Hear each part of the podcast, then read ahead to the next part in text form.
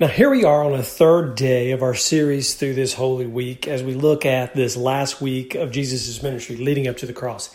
And so we started out this series at the house of Simon the Leper. We talked about how that we are all characters in the story of Jesus and that he is the hero of the story. Um, and then we've taken this, and as we look at ourselves in this picture of God's narrative, um, and realizing that this isn't about us, it's about Jesus, but He invites us into this story because He is the God who comes and dwells with us. And then in the second part of this, we begin to break down and see that Jesus' death on the cross was God's plan. And we kind of looked at the details of this and how that we can begin to see this in this story. And then uh, we looked at his, as he goes into the temple. And as he says, the defining character of his temple is that it should be a house of prayer, and how that we are the temple of God, that we are the temple, and that the defining characteristic of our lives should be that of prayer. Now, hopefully, you're starting to see a theme emerge from what we're talking about here, and that is the fact that God is a self revealing God. And as we begin to look through the story of the Bible, as we begin to look through the life of Jesus, what we really see is that God is making himself known. And in making himself, himself known, it allows us, the one who begins to see it, to know how to respond to him properly so that we can respond right in worship. Now, if you'll remember when Moses brought the children out of Egypt, out of slavery, now the purpose was it so that they could go and worship.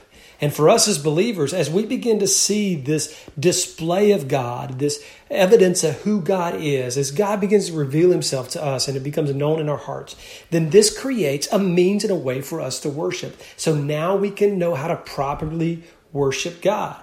And so today, as we jump in, we're going to get into more of this. And we're looking primarily in John chapter 12. And this is kind of where we've been coming out of primarily. But in this uh, part of it, before he goes to the cross, he makes this statement. He says, The hour has come for the Son of Man to be glorified. Truly, truly, I say to you, unless a grain of wheat falls to the earth and dies, it remains alone. But if it dies, it bears much fruit. And whoever loves his life loses it, and whoever hates his life in this world will keep it for eternity. If anyone serves me, he must follow me. And where I am, there will my servants be also. If anyone serves me, the Father will honor him. Now my soul is troubled, and what I say, and what shall I say? Father, save me from this hour? And it's like almost like Jesus puts an emphatic no here to this question. He says, But for this purpose I have come to this hour, that the Father may glorify your name.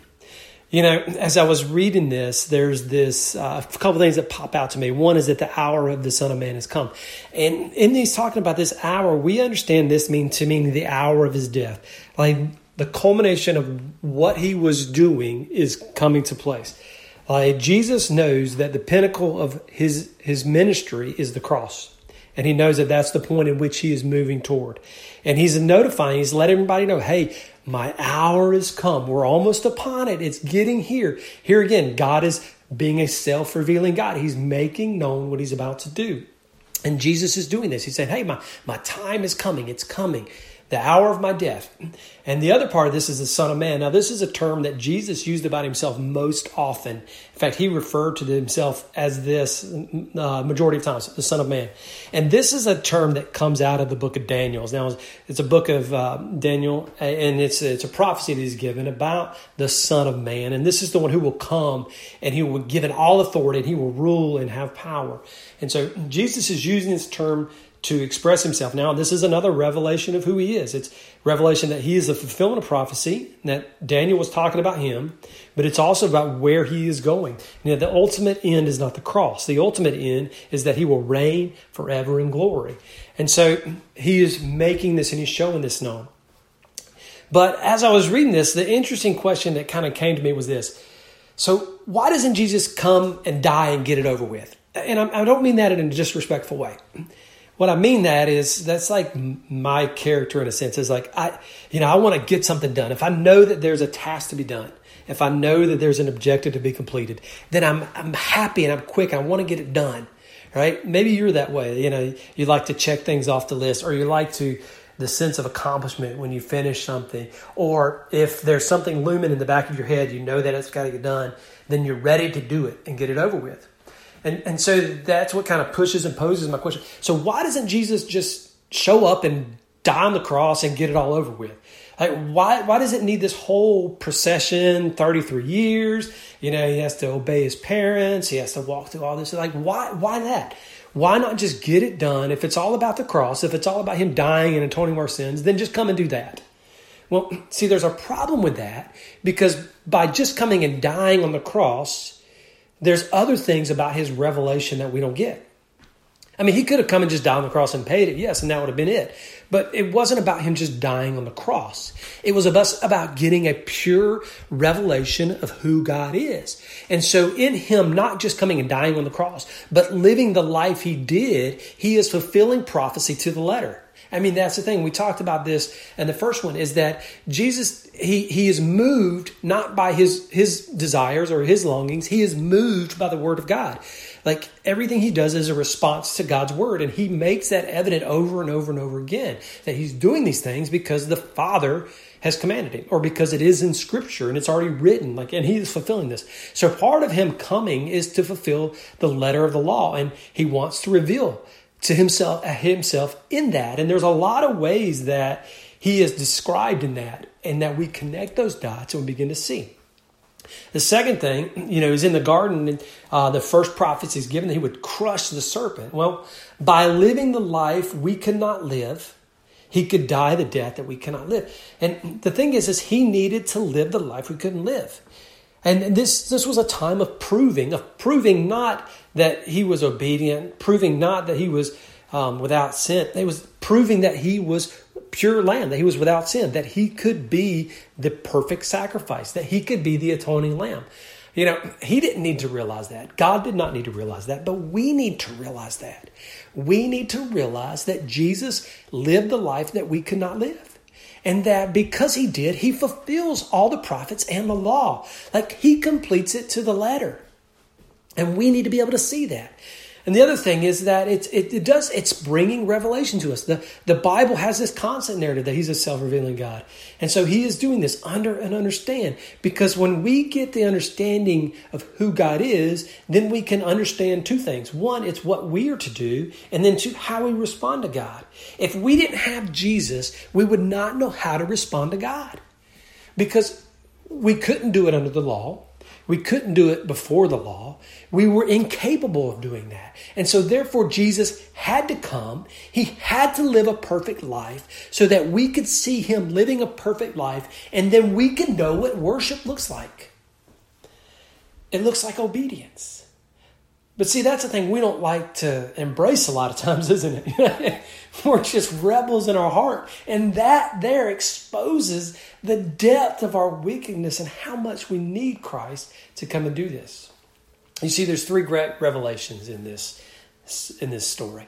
One is that there's a time of proving, and that time of proving proves that Jesus is who he is. He proves that he was the worthy candidate. He proves that he is the worthy sacrifice. He proves that he is the, the righteous one, the just Son of God. And he proves that he is the one who is worthy of our worship.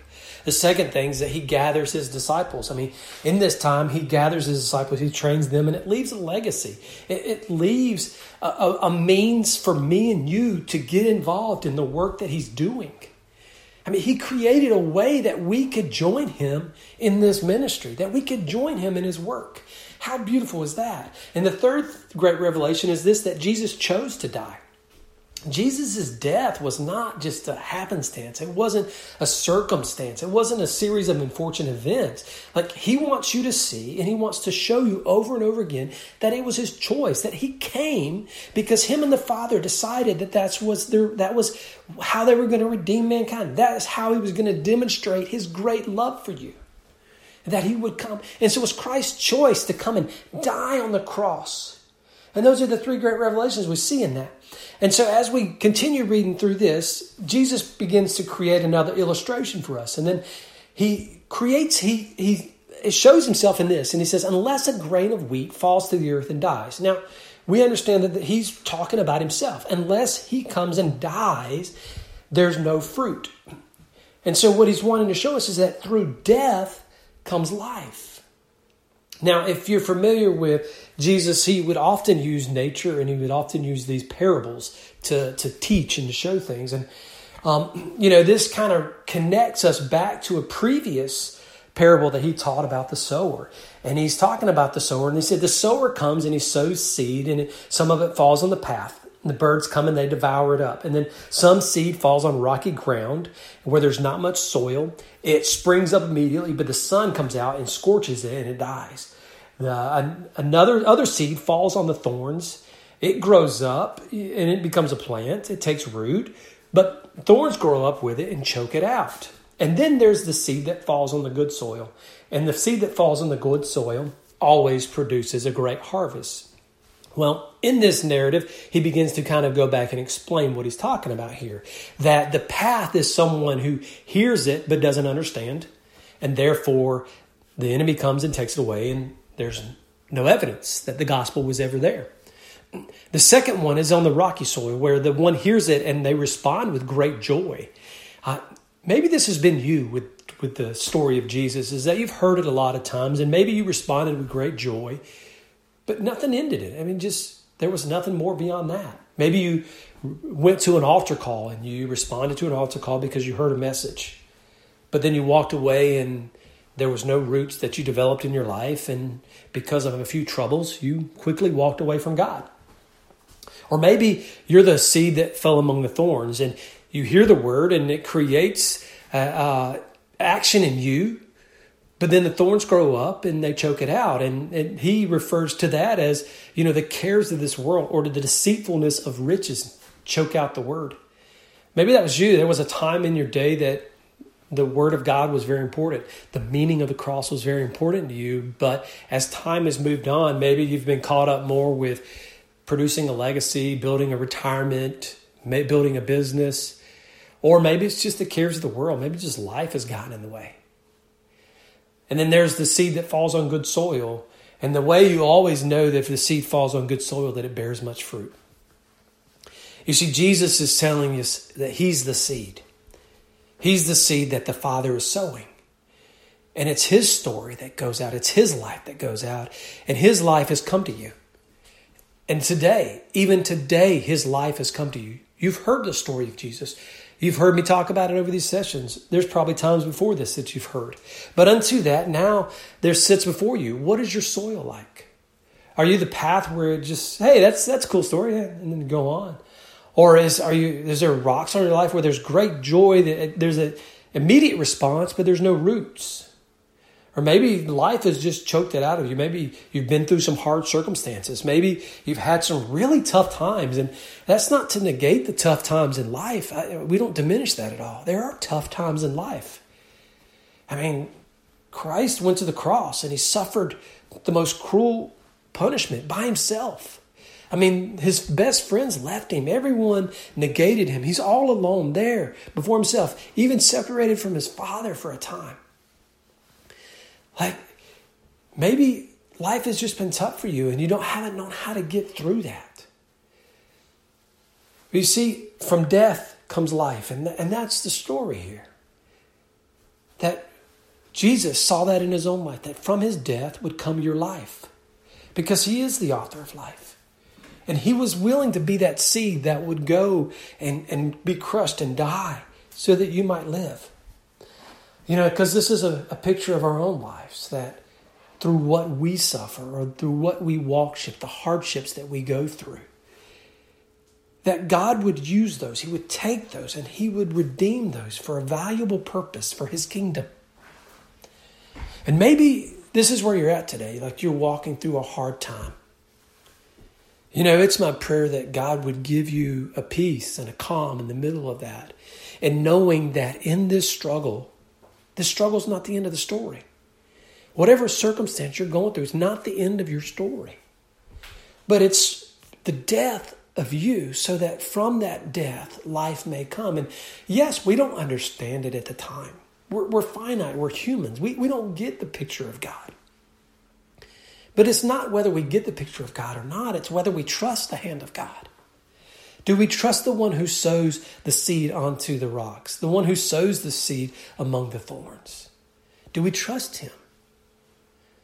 So today, whatever you're walking to, my prayer for you is that you would find peace and you would find the hand of God leading you. So, Father, I do in this session with a prayer for the one that is that has been on this been rocky, Lord. The the seed has fallen.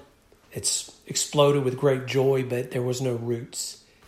God, I pray that they would learn to grow roots in you, that their roots would grow deep by streams of living water, God. And if they're not part of a church family or they're not connected with other believers, God, that you would help create that in their life, uh, that you would uh, disrupt broken friendships, God, and you would create great friendships that would lead them closer to you, that would help structure that life in you, their, their life in you. And for the one that the thorns have sucked out their life and their joy and their hope as they walk through struggles and great pains.